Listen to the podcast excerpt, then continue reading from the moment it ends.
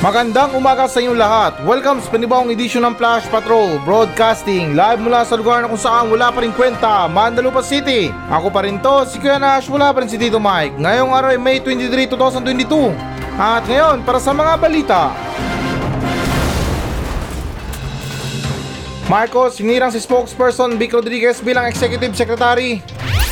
Robin Padilla, dapat bang maging chairman ng dalawang nangungunang komite ng Senado? Jaime hinikayat si Bongbong Marcos para isalang-alang si Deva Navera bilang pinuno ng Department of Energy. DOH natukoy ang Omicron BA.4 sa Pilipinas. Viral dating guro di umano pinapasok sa car showroom sa Davao City dahil sa itsura.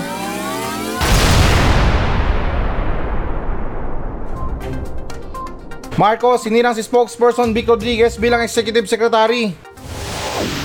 So, okay guys, na alinsunod sa ulat ng GMA Network na hinirang ni Presumptive President Ferdinand Bongbong Marcos Jr. ang kanyang Chief of Staff at spokesperson na si Atty. Vic Rodriguez bilang Executive Secretary para sa susunod na administrasyon. At dagdag pa rito na malugod na tinanggap ni Rodriguez ang nominasyon na nagpapasalamat kay Marcos sa tiwala na ibinigay nito sa kanya.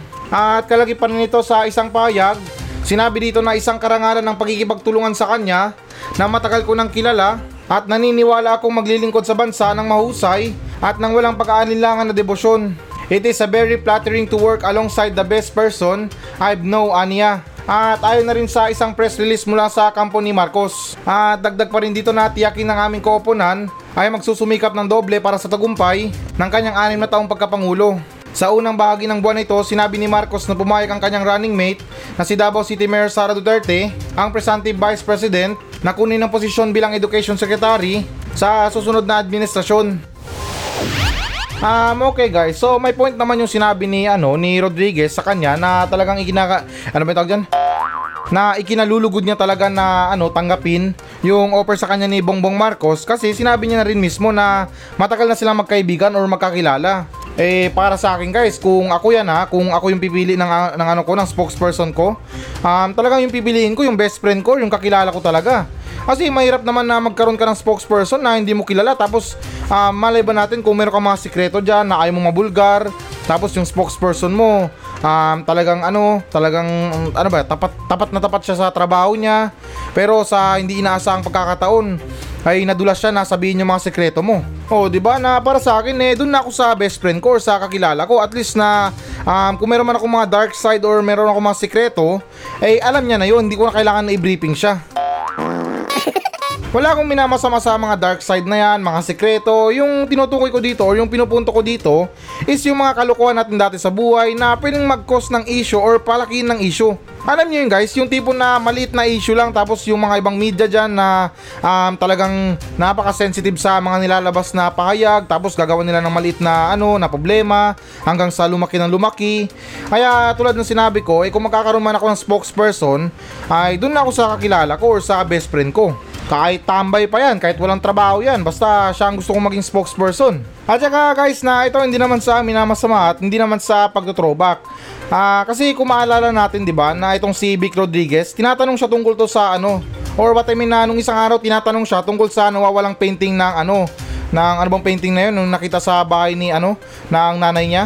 Ah, yung ano, yung Pedro Picasso painting na tinatanong kay attorney Vic Rodriguez kung ano bang say niya doon sa painting na yon. Pero yung ginagawa niya ay parang ano ba, parang ha, ha, ha, may narinig ako? Ay, parang walang nagsalita. Parang mga ganun ba, na nililis niya yung topic, iniiba niya yung ano, yung, yung tanong, yung question, yung mga sagot niya na parang um, para sa akin na sinusubukan niyang iligaw yung question na yon para sa kanya. Pero syempre guys na wala naman akong minamasama doon na yung kailangan lang natin dito na spokesperson is yung magaling talaga magsalita.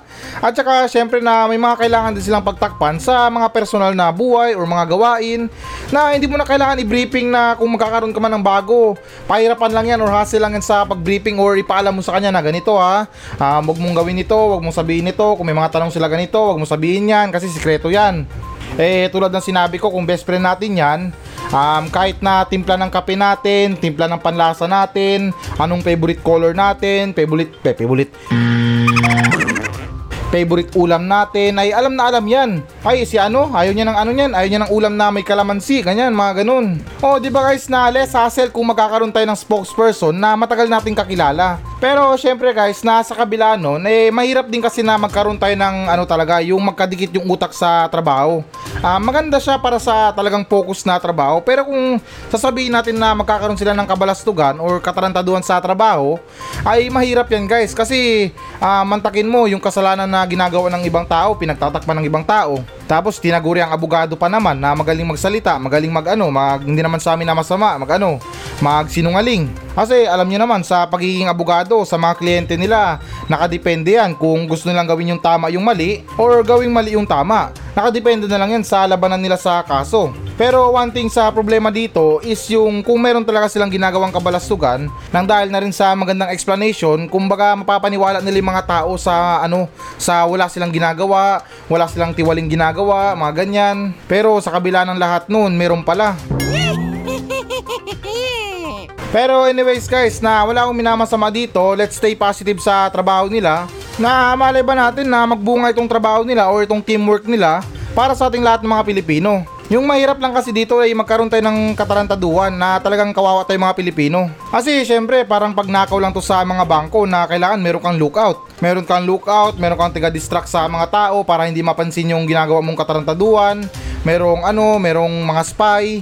Mga something na ganun para pagtakpan yung isang kasalanan ng isang tao. At saka habol ko lang guys na so far sa mga hindi nakakaintindi sa balita ko na to na ito singit ko lang sa inyo ha. Um, nakadepende kasi itong mga sinasabi ko tungkol sa topic. Kasi ganito guys ha, explain ko sa inyo. For example, um, yung topic tungkol sa aligasyon ng isang tao, hindi porket na parang tinitira ko sila or pinagtatawanan ko sila, ginagawan ko sila ng biro, ay masama na ako doon. Nakadepende lang kasi sa topic yon At saka ako, ah, parang ano lang ako eh, parang commentator lang or ano ba, nagre-react lang ako sa mga nababasa kong balita. Hindi po ako expert, hindi po ako broadcaster talaga, hindi po ako ano, journalist para sabihin or maglantad ng katotohanan tungkol sa mga ginagawa nila. Ako po'y bumabase lang talaga sa mga lumalabas na balita kung ano nakasulat, kung maganda ba or hindi. Eh kung maganda yan, eh mag-comment tayo ng konting maganda or talagang purong maganda. At saka kung pangit naman, eh syempre why not, di ba? Batikusin natin kasi pangit yung ginagawa nila. Halimbawa na lang dyan na si Tarpulano, nagnakaw, ng rape or hindi naman kaya pumatay ng tao. So anong ine-expect nyo? Pagtakpan ko yung tao na yan or pagtakpan ko si Tarpulano na ay hindi yan, hindi yan totoo na hindi siya ng rape, hindi siya nagnakaw, hindi siya pumatay ng tao. Malamang natitirahin natin yung mga ginawa niya na ito, bakit siya ginawa niya yan or bakit niya ginawa to, mga ganyan. Maraming message na kasi ako nakaka-receive ng mga puro bias daw ako, puro dilawan daw ako, binabatikos ko daw ang mga Marcos. Alam nyo guys na ito, let me tell you about something in my life ha. Um, sa buong buhay ko guys, tinanggap ko yung sarili ko na basura ko, wala akong ano, wala akong pupuntahan or walang mapupuntahan yung buhay ko na to. Pero sa ganitong klaseng mga komento nyo or mga message nyo sa akin, huwag nyo naman na ipagmukha na mas matalino pa ako sa inyo. Um, ayoko guys na masamain lahat ng mga binabalita ko pero nakadepende lang kasi kung ano nakasulat sa balita. Ganon yun guys. Kaya pasensya na rin sa words ko pero um, nakadepende lang kasi ako kung ano nakalabas sa balita na ito mga ganyan.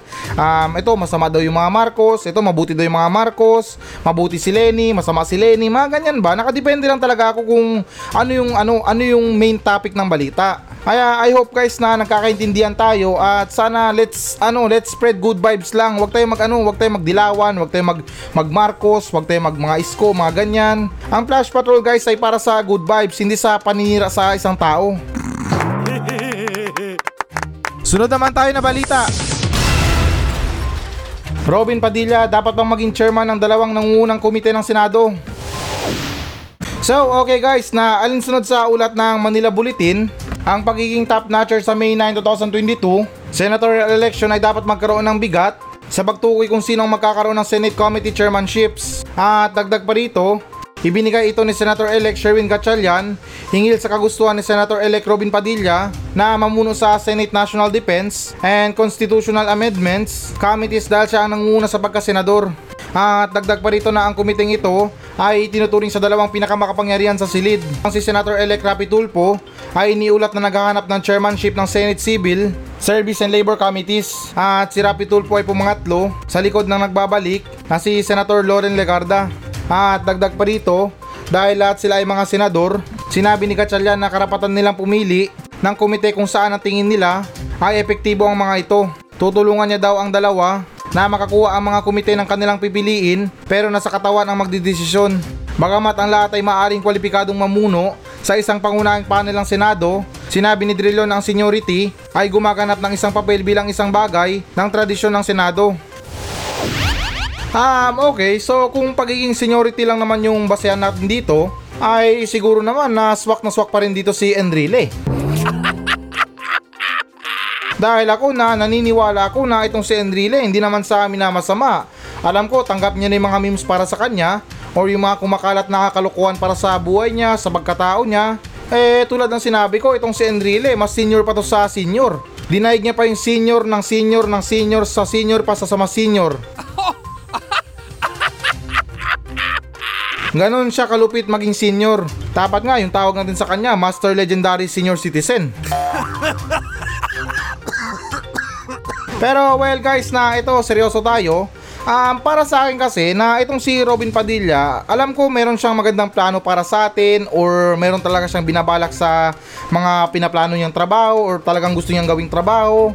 Pero guys na ano ba, kumbaga parang yung dating niya sa Senado presko. Ah, ano ba, parang bagito. Sabihin na natin parang bagito lang siya, hindi naman sa amin na masama. Kasi ano, bagong salta lang siya. Um, wala pa siyang ganong alam, hindi niya pa gano'ng gamay yung mga senado, yung mga trabaho sa senado, mga ganyan. Alam ko na siya yung nangunguna sa mga eleksyon natin or sa um, sa mga botohan na yan, pero syempre na kailangan pa rin natin yung trabaho dito na maganda. Hindi naman sa amin na masama guys ha, marami akong kakilala na mga kaibigan ko ngayon na dati na nung high school kami, ang tataas ng mga grado nila, um, umaabot ng 90, 80, pinakamababa dyan, 81, 82. Pero tingnan nyo ang buhay guys, hindi naman sa nagmamayabang pero parang tingin ko na mas angat pa ako sa kanila. Seryoso yun guys na hindi ako nagbibiro guys na yung iba sa kanila nagtatrabaho na lang sa construction, nagkaroon ng maagang pamilya, nakabuntis, mga ganyan. O di ba guys na yung pinupunto ko dito, wag tayong bumase sa isang score lang or sa grado lang ng isang tao.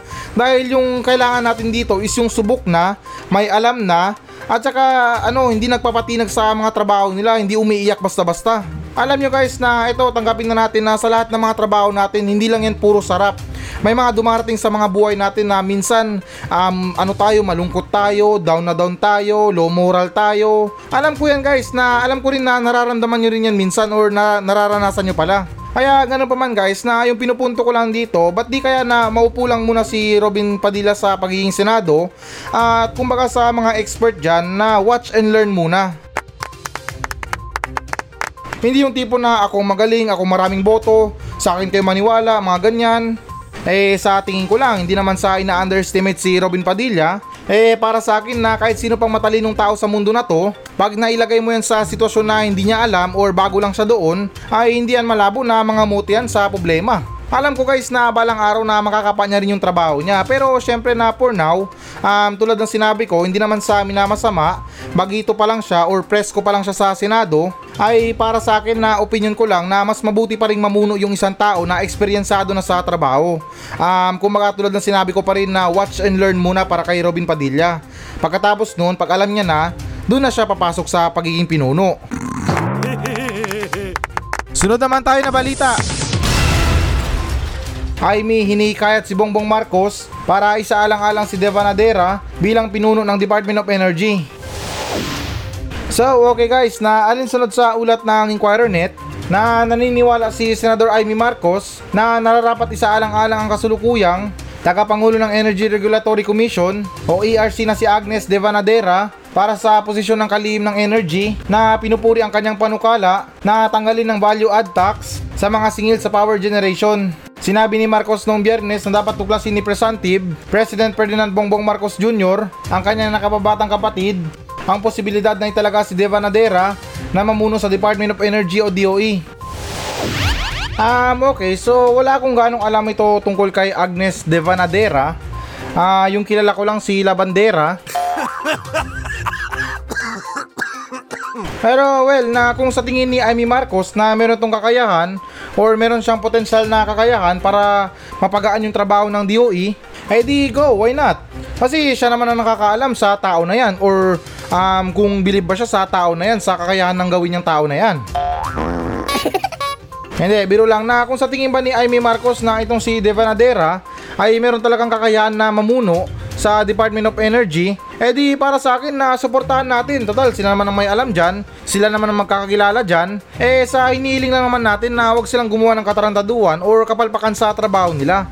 Kasi lalot sa mga singil ng kuryente ngayon or mga taas singil sa mga kuryente, talagang hindi biro. Yung iba kahit na mainit yung panahon, talagang nagtitiis kahit na meron silang aircon, meron silang mga ano, mga air freshener na yan or yung air cooler na yan ay nagtitiis pa rin sila kasi iniisip nila na kapag ginamit nila yon ay tataas yung bayarin nila sa kuryente. At anyways guys, na nga pala na speaking sa mga kuryente na yan or sa mga aircon natin, sa pagkakatanda ko na nasabi ko na to nung isang araw pero um, gusto ko lang ulitin yung topic natin tungkol sa mga aircon na yan na hindi mo maintindihan kung display ba sa bahay or talagang ginagamit natin para pakinabangan. Kasi yung iba sa mga pamilya na yung sakto-sakto lang or so-so lang yung ano nila, yung pera nila, minsan meron, minsan wala, ay para bang kahit na meron silang aircon ay nagtitiis pa rin sila sa init ng panahon. Kasi iniisip nila, um, itong aircon na to panggabi lang to ha para masarap yung tulog natin. Eh samantalang sa umaga kahit na sobrang pagkainit-init ng panahon, yung tipo na talagang pawis na pawis ka, kahit anong gawin mo pinagpapawisan ka, maligo ka ulit, pinagpapawisan ka ulit, nagtitiis pa rin na hindi buksan yung aircon para makasave sa kuryente. Kaya ganun pa man guys na malaking tulong talaga kung sakali man na magawa natin ng paraan ay itong tungkol sa mga kuryente natin nang sa ganun na lahat ng mga tao ay hayakay sa init ng panahon or kahit man lang na uh, mainit yung panahon natin. Hindi naman sa nila lahat pero nararamdaman ko na ilan sa mga Pilipino madalas na ginagamit lang yung mga aircon nila sa oras ng pagtulog lang. Yun lang, pag umaga na patayin na. Or minsan mga madaling araw pinapatay na yan. So yun lang yung punto ko dun guys na kung tingin man ni Aimee na ano gusto niyang hikayatin si Bongbong Marcos na italaga si ano si Devanadera para mamuno sa DOE ay why not? Kung meron siyang alam or meron siyang sapat na kakayahan na magawa ng paraan yung problema natin sa kuryente eh di go. Parang si Rupa May Quinto na go go go Pero guys na ito uh, singit ko lang ah. Speaking sa pagtanggal or pagbawas ng tax na yan, sa mga solid BBM diyan na wag mapraning yung utak nyo ha. Na pumukaw lang sa atensyon ko na itong pagpupuri niya or what I mean na pagpupuri ni Amy Marcos sa pagpupuri ng kanyang panukalang tanggalin ng value added tax sa mga singil sa power generation. Okay yung sa ano ha, tanggalin yung value added tax sa mga single power generation na yan kung ano man yan. Pero yung sa akin lang dito na siguro um, gusto na i-hard ni Amy Marcos ito si Devanadera kasi magaling siya magtanggal ng mga value added tax sa mga tax na yan. Alam niyo naman, di ba? Kaya hindi naman sa amin na masama, baka isang araw magulat na lang tayo na yung issue ng mga Marcos sa 203 billion na tax na hindi nabayaran. Matapos ng termino ni Marcos, magugulat na lang tayo na 300 hanggang 150 na lang yung kulang nila sa babayaran na tax. Sunod naman tayo na balita. DOH natukoy ang Omicron sa BA.4 sa Pilipinas. So, okay guys, na alinsunod sa ulat ng Rappler na sinabi ng Department of Health noong Sabado, May 21 na nakakita ito ng kaso ng COVID-19 sa variant na Omicron BA.4 sa bansa. At dagdag pa rito sa isang payag, sinabi ng DOH na natukoy nito ang subvariant sa isang Filipino citizen na lumipad mula sa Middle East, Middle East, Middle East noong May 4. At ayon sa Health Department, ang pasyente raw ay asymptomatic. Sinabi ng DOH na ang specimen mula sa pasyente na lumabas na positibo sa subvariant ay nakolekta noong May 8. Hay, nako, ang galing talaga tumuklas ng DOH, no? Talagang sakto-sakto or hindi naman kaya 8-8 sa mga pagtuklas na yan. Kasi mantakin nyo ha, Pagkatapos ng eleksyon, nakatuklas agad sila ng panibagong kaso ng subvariant. Sana nga guys, sa mga nangyari na campaign rally na yan, sinama ni Andrew sa kanta niya yung bagong Pilipinas, bagong muka, at yung bagong subvariant. Nang sa ganun na hindi na tayo masopresa sa mangyayaring pagkatapos ng eleksyon. O di ba na bagong Pilipinas, bagong muka, bagong luksa, bagong Omicron variant? Alam nyo guys na hindi naman sa amin na masamang balita na to pero syempre nakapagtataka my goodness or my gracious Osmar Joseph sa mga nagaganap na balita na to. Sa mga nangyaring mga crowded people na yan, sa mga campaign rally na yan, wala kayong naiulat na hawaan ng virus or na-detect na bagong variant? Samantalang pagkatapos ng eleksyon, bigla na lang magbo-boom yung ano, yung yung problema natin or mga hawaan na yan sa sa variant na yan. Napaka-unfair naman para sa mga tao na bagong dating lang.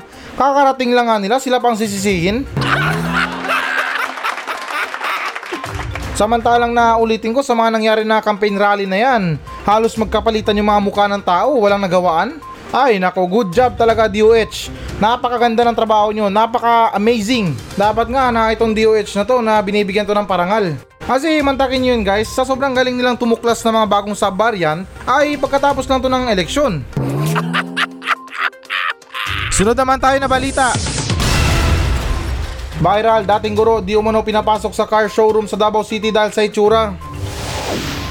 So, okay guys, na alinsunod sa masalimuot na balita na to, at alinsunod na rin sa ulat ng ABS-CBN News na nag-viral kamakailan sa social media ang kwento ng isang retiradong guro na hindi umano pinapasok sa showroom ng isang car company dahil sa itsura nito. Sa Facebook post ni Lab Dorego, manager ng isang car company, ikinuwento niyang pumunta sa kanila si Tatay Manuel matapos siyang hindi papasukin sa car showroom ng isang car company sa Davao. Sa kanyang post, sinabi niya, maybe because of his outward appearance, wearing very old and stained clothes, dilapidated and old shoes, and a dirty mask. He walked into our showroom but we didn't hesitate to let him in and entertain him. At dagdag pa rito na ipinakita ng staff nila Dorego ang mga nakadisplay na sasakyan at napili ni Tatay Manuel ang isang mini SUV hatchback car. Bumalik kinabukasan si Tatay Manuel para magbayad ng full payment sa kanyang napiling sasakyan. Um, okay, ito para sa mga car company ha. Alam ko meron kayong mga dress code or something na dapat na suotin kapag pumasok sa showroom nyo na ginagalang ko naman or nirerespeto ko naman. Pero ito guys na hindi ko lang alam kung pareho tayo ng mga iniisip. Um, kasi yung iniisip ko lang na syempre bibili ka ng kotse, um, bibili ka ng sasakyan sabihin na natin na magbabayad ka. Siyempre, naiilan sa atin na yung binabayad cash. Eh, malay ba natin na yung tao nag-iingat lang sa mga magnanakaw, sa mga gustong sumalisi sa kanila. Kaya yung iba nagdi-disguise sa mga sarili nila na magmukhang kawawa sila or magmukhang pulubi sila nang sa ganun na hindi magka-interest yung mga magnanakaw sa kanila. Kasi syempre guys na itong mga presyo ng sasakyan, hindi biro yan. Di ko lang alam guys kung pareho tayo ng iniisip pero yan lang yung pumapasok sa isipan ko or pwedeng maging mindset ko kapag bibili ako ng isang bagay na alam ko na merong ano, merong mataas na halaga. At saka guys na hindi naman sa amin na masama na gusto ko lang ipaintindi sa mga tao na overacting dyan na masama na agad yung kumpanya eh, syempre na bilang isang professional na nagtitinda ng sasakyan, abay syempre na kapag pupunta ka sa kanila ay dapat na presentable ka naman din. Remember guys na kumpanya yung pupuntahan natin. Wala tayo sa simbahan na kahit anong damit natin pwede. Nandun yung balance natin guys eh, yung dapat na balancein natin na dapat hindi na tayo nag-judge sa isang tao or yung kasabihan na don't judge the book by its cover. Pero syempre na as being professional guys, na dapat na maging presentable din tayo kapag pumapasok na tayo sa isang tanggapan. Kaya para kay Tatay Manuel na hindi naman sa amin na masama para sa kanya, alam ko na stay humble lang siya sa ano niya, sa katawan niya or sa pagkatao niya. Pero syempre na alalahanin natin na bawat pasukan or bawat tanggapan ay meron niya mga panukala or mga rules and regulation na dapat nating sundin kapag pumapasok tayo sa kanila. Katulad sa bahay natin na my house, may rules, di ba? Kapag pumasok ka sa bahay ko, eh kailangan mong sundin yung mga ano ko, mga regulation ko. At saka ulitin ko yung tungkol kay tatay na maganda yung appearance niya or maganda yung yung damit niya para sa akin sakto lang kahit na yung iba ano na nilalait na siya. Uy, pulubi yan, mga ganyan. Um, nire-respeto ko pa rin kahit na anong klaseng damit ang suotin ng isang tao. Dahil naniniwala ako guys na yung pinakamalinis talaga na damit natin is yung kalooban natin. Dahil kahit na ano pang suot mo dyan, naka-coat and tie ka pa, kung magnanakaw ka or nangungurap ka, eh basura pa rin ang tingin ng ibang tao sa'yo. At saka tingnan nyo, sa gobyerno, hindi naman sa nila lahat sa kanila. Tingnan nyo ha, may mga pinag-aralan naman yan, may mga natapos yan, may mga experience yan. Pero ilan sa kanila magnanakaw pa rin ng pondo. Partida, malinis pa yung damit ha, planchado yung ano nila, yung mga damit nila, yung mga coat nila. Mamahaling pabango pa yung mga ginagamit nila na talagang masarap sa ano, masarap amuin yung mga amoy nila. Pero tingnan nyo guys, na ilan sa kanila, magnanakaw. Kaya ganun pa man guys na ako pinaplano ko rin yan eh na maging stay low level lang or low key lang na kapag meron akong gustong bilhin na alam ko na mataas yung halaga or merong kalakiang presyo ay doon ako sa pananamit na simple lang at least na hindi magkaka-interest sa atin yung mga masasamang loob. Mas okay nga dyan na kapag pupunta ka na or bibili ka na wala kang ligo dapat or mabaho yung amoy mo. Yung pawis na pawis ka pa talaga. Pero syempre na dapat maging proud ka kasi pinagpawisan mo yun. So, ayan guys, ito nang pinakahihintay nyo. Magbabasa na tayo ng audience mail. Mula pa rin to sa mga nagmensahe sa atin sa Facebook page ng Flash Patrol. At ganun pa man na happy Monday sa lahat na I hope na okay lang kayo. Ah, hindi kayo nagkakasakit kasi sa panahon natin na tagulan ay talagang napakalamig yung panahon at kailangan natin mag-ingat para hindi tayo magkasakit. Kasi nararamdaman ko na ilan sa inyo dyan na iubos na yung mga dahilan natin sa mga pagkakasakit. Na yung boss, absent ako ngayon, masakit yung ulo ko, nilalagnat ako, absent ako. Eh ngayon, kapag tinamaan talaga tayo ng totoong sakit, eh baka hindi naman niwala yung boss natin na ay paraan mo lang yan para maka-absent ka, pumasok ka pa rin. Kaya ganun pa man guys na stay safe lang tayo lahat na dapat na maging healthy lang tayo. Uminom tayo or humigop tayo ng mainit-init na sabaw kapag malamig yung panahon. At okay, so ito, basahin na natin yung unang nagmensahe sa atin. Na itong unang nagmensahe sa atin, actually na nung Friday pa ito nagmensahe, pero ngayon ko lang babasahin kasi kahit na maiksi lang yung minensahe niya sa akin, ay parang big deal sa akin or ano ba, na hindi ako mapakali sa sinabi niya. Bale, hindi ko na lang siya bibigyan ng pangalan, pero yung sinabi niya dito is yung Dilawan Spotted. Alam niyo naman yung ibig sabihin nun na sinasabi niya na kakamping ako or makaakino ako pero ito guys na tulad ng sinabi ko kanina sa ano natin sa unang unang headline natin or unang balita natin na wala po kong kinakampiyan sa kahit sino mang tarpulanong pinapangalanan natin dyan. Guys, tinawat I mean na kahit sinong tarpulanong binibigyan ko ng pangalan. Kasi guys na unang-una sa lahat, nakadepende tayo sa balita kung anong nilalaan ng balita or ano bang ano bang nakasaad sa balita. Hindi ko pwedeng ilis yung balita guys kahit na maganda yung balita or pangit yung balita sa isang tao. Kasi yun na nga yung pinupunto natin guys is yung problema ng isang tao at hindi tayo gumagawa ng problema ng iba para sa ibang tao. Nakuha nyo ba yung punto ko guys na ano ba parang isang magnanakaw na nahuli tapos na yung ilan sa inyo na ine-expect na yung sasabihin ko maganda? Hindi naman sa galit guys na paulit-ulit na lang kasi na ipinapaliwanag ko na itong programa na to hindi to na pumupunto ng isang tao or naninira ng mga tao, pagkatao ng isang tao. Itong mga sinasabi ko or itong mga komento ko ay nakadepende lang sa kung anong nabasa ko. Na kung itong si Tarpulano ay nagnakaw, eh malamang napag-uusapan natin yung mga pagnanakaw na ginawa niya. At saka ito guys na tanong ko lang sa inyo ha, wag naman sana kayo magalit na hindi ko lang maintindihan kung bakit na bilib na bilib kayo sa isang tao or sa pagkatao ng isang tao. Alam ko na maraming solid BBM, maraming solid Lenny, maraming solid Isko, maraming solid Ping Lacson, Manny Pacquiao or sino sa mga kandidato na yan. Pero guys na paalala ko lang sa inyo na wag naman natin lubos-lubosin yung pagsuporta natin sa isang tao dahil bandang uli na kapag wala silang ginawa eh tayo rin ang masasaktan. Umasa tayo sa wala. Kasi sa inaasa ng mga tao ngayon or sa ilan sa mga tao ngayon parang binato yung bahay nila na talagang galit na galit. Relax lang kayo guys na wala pang ginagawa yung tao. Plano pa lang, salita pa lang yung ginagawa niya or mga ano niya, yung mga ano mga plataporma niya na yan. Tandaan natin guys, yung mga pagbabago sa buhay natin is nanggagaling muna sa atin. Kaya karamihan sa mga tao na pagkalipas ng ilang taon or makalipas lang ng mga tatlong taon, galit na galit na agad sa Pangulo. Batikos doon, batikos dito dahil ano, na yung mga ipinangako nila, hindi nila itinupad. Huwag naman sana umabot sa punto guys na magpatayan pa tayo ng dahil sa mga kandidato na yan or sa mga idol nyo. Yung sa akin lang guys na kapag anong lumalabas sa balita, eh syempre yun ang pag-uusapan natin. At saka yung mga tao na nabanggit natin or mga tao kung sino man yan, hindi naman yan mga anghel na perpekto na bumaba sa mundo na to para magtrabaho or maglingkod sa ating mga Pilipino. Mga tao din yan, mabaho din ang tae niyan.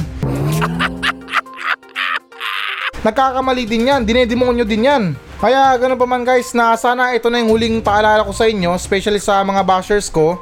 Um, sana maintindihan nyo yung ano ko, yung programa ko dahil itong programa na to na Flash Patrol, hindi ito programa ng paninira para sa isang tao dahil syempre na kung anong binabasa natin or anong balita, pinag-uusapan natin, yun yung ano natin, yun yung bibigyan natin ng pahayag or konting komento na medyo nakakatawa. Kahit naman na alam ko na yung ilan sa inyo sawang-sawa na sa mga jokes ko or sa mga sinasabi ko. Pero syempre na ganun talaga, yung mga lumalabas sa balita, eh hindi natin masay, di ba?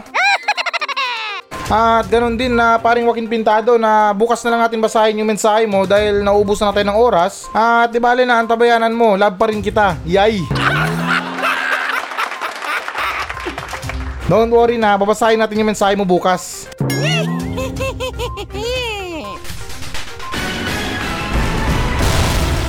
Hello guys, na bago natin tapusin ang show na to, uh, hinikayat ko lang yung mga audience natin na mag-message sa akin dito sa Mandalupa Station para sa mga reklamo nyo sa kapitbahay nyo, reklamo nyo sa asawa nyo, sa mga kaibigan nyo, at kahit sumbong na rin para sa mga katarantaduhan dyan sa lugar nyo. At kung boring ka naman, pwede naman kayo magpa-shoutout sa akin ng buong angkan nyo. Mula ninuno nyo hanggang apo, isa-shoutout natin yan. Kaya guys, na ano pang iniintay nyo? Magmensahe na kayo dito sa Facebook page ng Flash Patrol at nakakaasa kayo na walang minti sa mga pa-shoutout nyo. Paki-like na rin ang Facebook page ng Flash Patrol. Maawa na kayo, desperado na ako sa buhay. Kaya ulitin ko, para sa mga reklamo sa buhay, reklamo sa kapitbahay, reklamo sa mga tao, ay huwag kayong maya na magmensahe sa akin sa Facebook page ng Flash Patrol dahil actionan natin yan ng makabuluhang kalukuhan.